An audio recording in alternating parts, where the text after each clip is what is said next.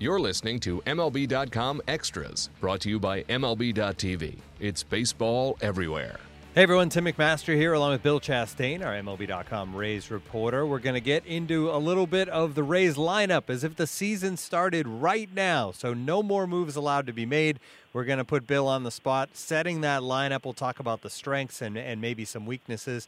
We'll also get into the rotation in the same aspect and we got a chance to catch up with Jake Bauers over the weekend. He was down at the Rookie Career Development Program. We'll hear from Jake and we'll talk about him and his prospects heading into 2018 as well. But, Bill, let's start with this lineup for the Rays, and you have a story up on the website right now. I'll go through the lineup the way you've set it up, and then we'll get into it a little bit.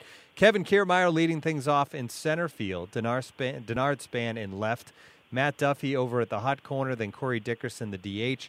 Steven Souza in right, Brad Miller at first, Daniel Robertson at second, Wilson Ramos behind the plate, and Adeiny Hechavarria at shortstop. So when you look at that lineup, uh, what are the good things? What's the strength of that lineup if the Rays had to roll it out there on opening day? Well, there's a lot waiting to happen with you know up at the start of the lineup with Kiermaier and Span. Both of them can make things happen and and you know really put their opposing defense back on the heels. Uh, and again, remember, as, as I as I wrote, this is totally speculation, and it's, it just started today. But uh, I've got Duffy batting third, and one of the things Kevin Cash said about Duffy not having Duffy last year was he was a little bit of a different critter than what they had in their lineup, in that he made a lot more contact, and it would have been kind of a good piece to have in there with a lot of the free swingers, or or the guys who took the big cuts and you know and strike out a lot. So I like the idea of him hitting third, and then Dickerson and Souza backing him up. So to me, um, you know, having that and then you've got Hechavarria in the ninth spot, and it's kind of a circular lineup that you know that feeds back into those guys again. But you know, I think uh, a lot could happen with uh, Kiermaier and Span if they're uh, up there at the top. It's a great point about the uh, lack of on base guys because this team hit a lot of home runs in 2017, but didn't score a lot of runs. Uh, they weren't the three run homers, they were more solo shots up and down the lineup. So get a few guys on board, and suddenly those homers have a little more value. All right, so how about a question mark for this lineup the way you see it? I believe there's you know a couple. One of them is if Miller returns to his 2016 form. You know, he had 30 home runs. I speculate that last year uh, he was more injured the whole season than what he let on. He had an abdominal problem, uh, and he never really did get on track offensively. Although he did get on base a lot, he had a you know a lot of walks. But um, you know if if he can get back to 2016 form, and if Robertson uh, can hit like he did in the minor leagues, uh, funny thing, Robertson, you know following his progression all the way through the minor leagues, I thought this guy was all about offense and and he was dazzling in the field, but he, he really kind of struggled offensively some last year. So that, and then if there's a question, I, I would say there's a question mark really whether or not Souza and Kiermaier continue to show improvement. I think both of them showed a lot of improvement on offense last year, and I don't see any reason why they won't be able to do that. So if those things happen, you know, scoring runs might not be a problem at all.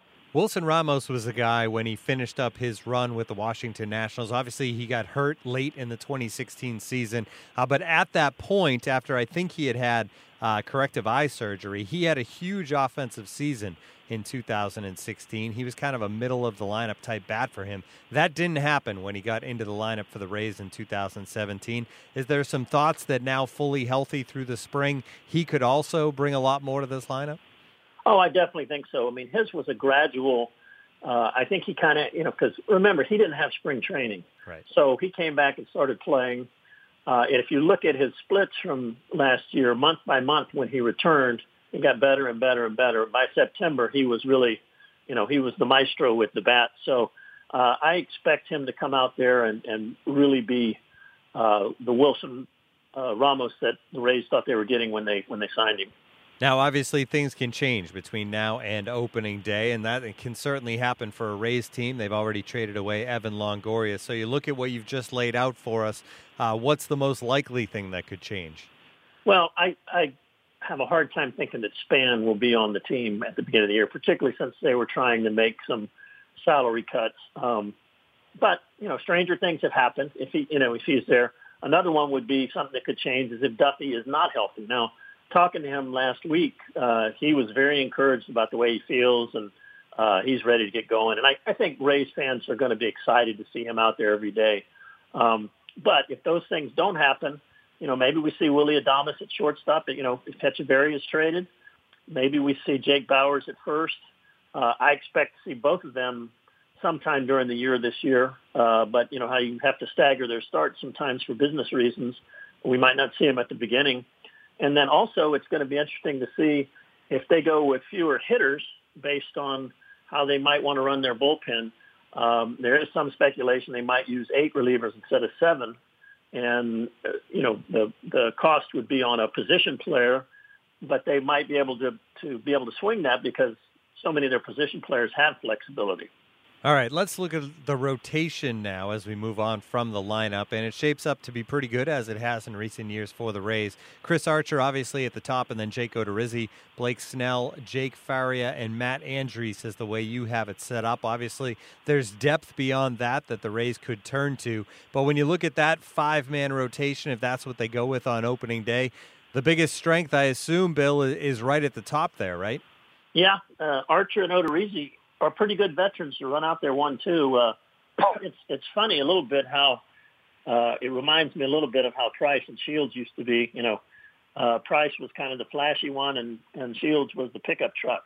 Um, but you know, Archer.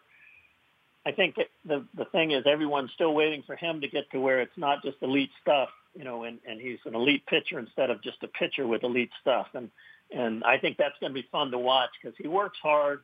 Uh, he does everything he can to be a better player, um, and he's a smart kid. So, uh, you know, I look for him to turn that corner sooner or later. Now, the question is, will that be on the Rays?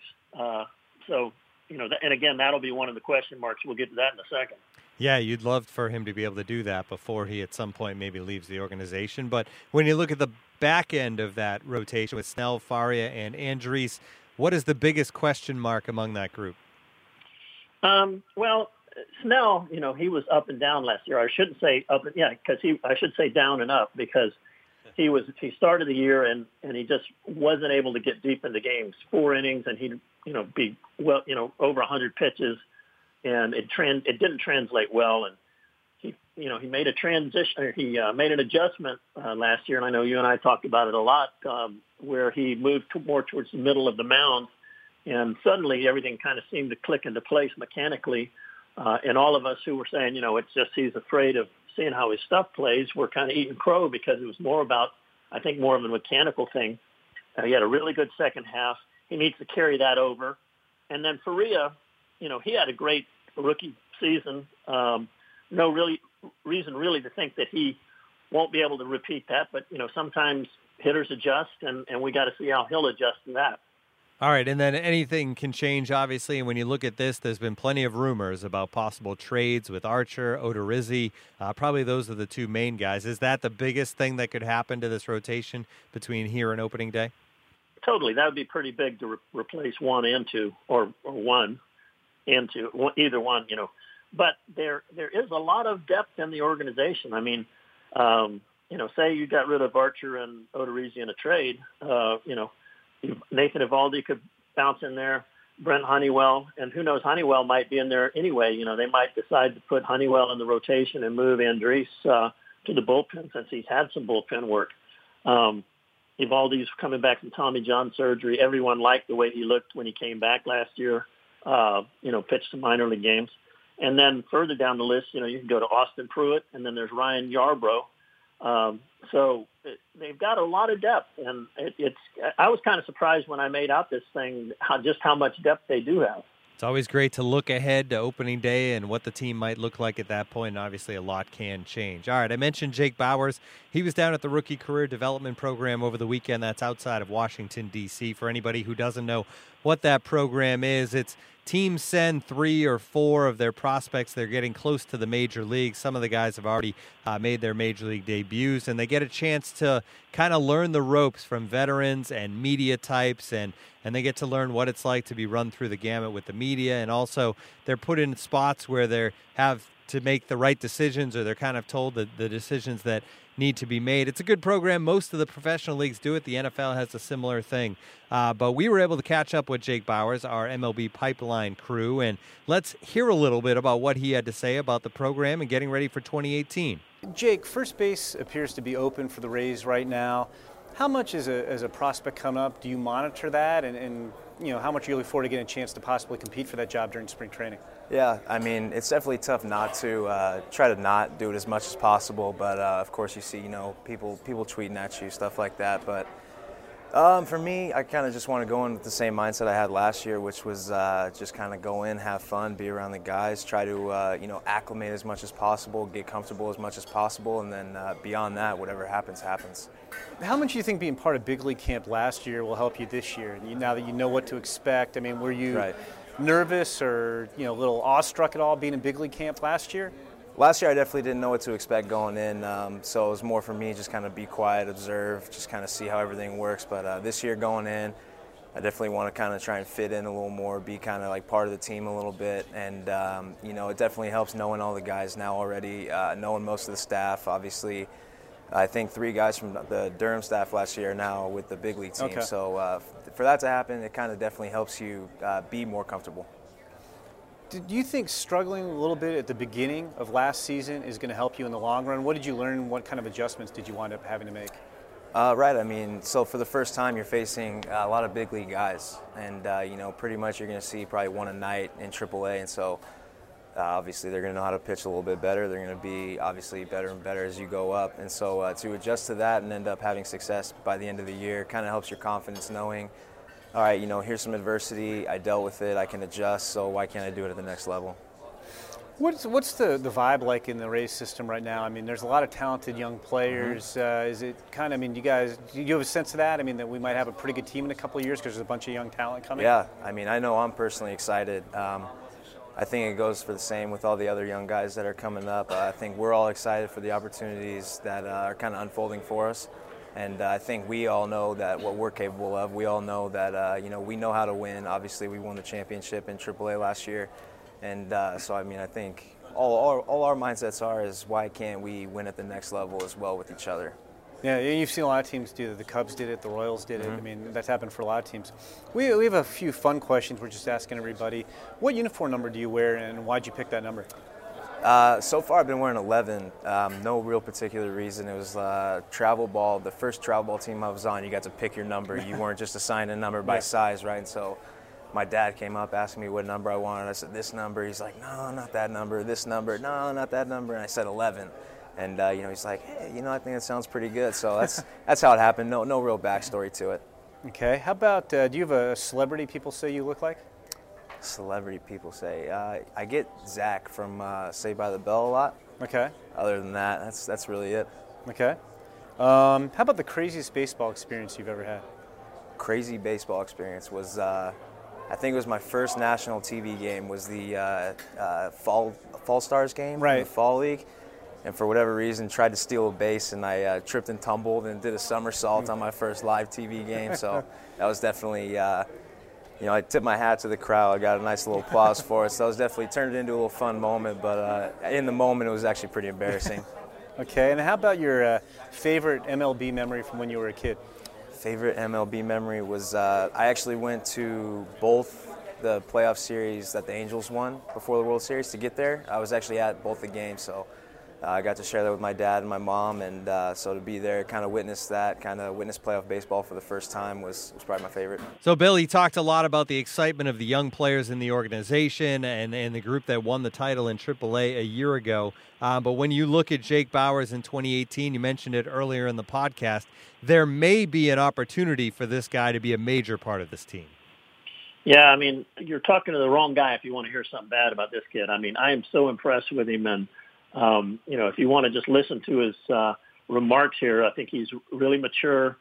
Uh, he has, you know, the kind of temperament you love. You know, you love that uh, kind of no pulse, um, easygoing, steady uh, kind of uh, personality, in which he seems to have, and he's young to have that.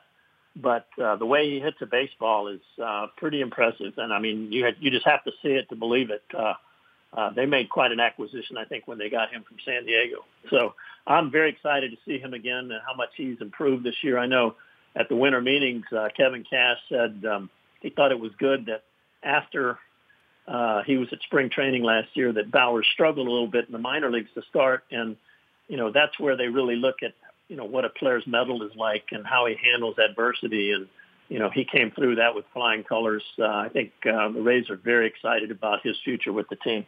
Yeah, and he had a really good spring training. We'll see if he can do that again with a second chance. He said he expects to feel a lot more comfortable with the teammates here in 2018. All right, great stuff as always. This has been MLB.com Extras, our Rays edition. For Bill Chastain, I'm Tim McMaster.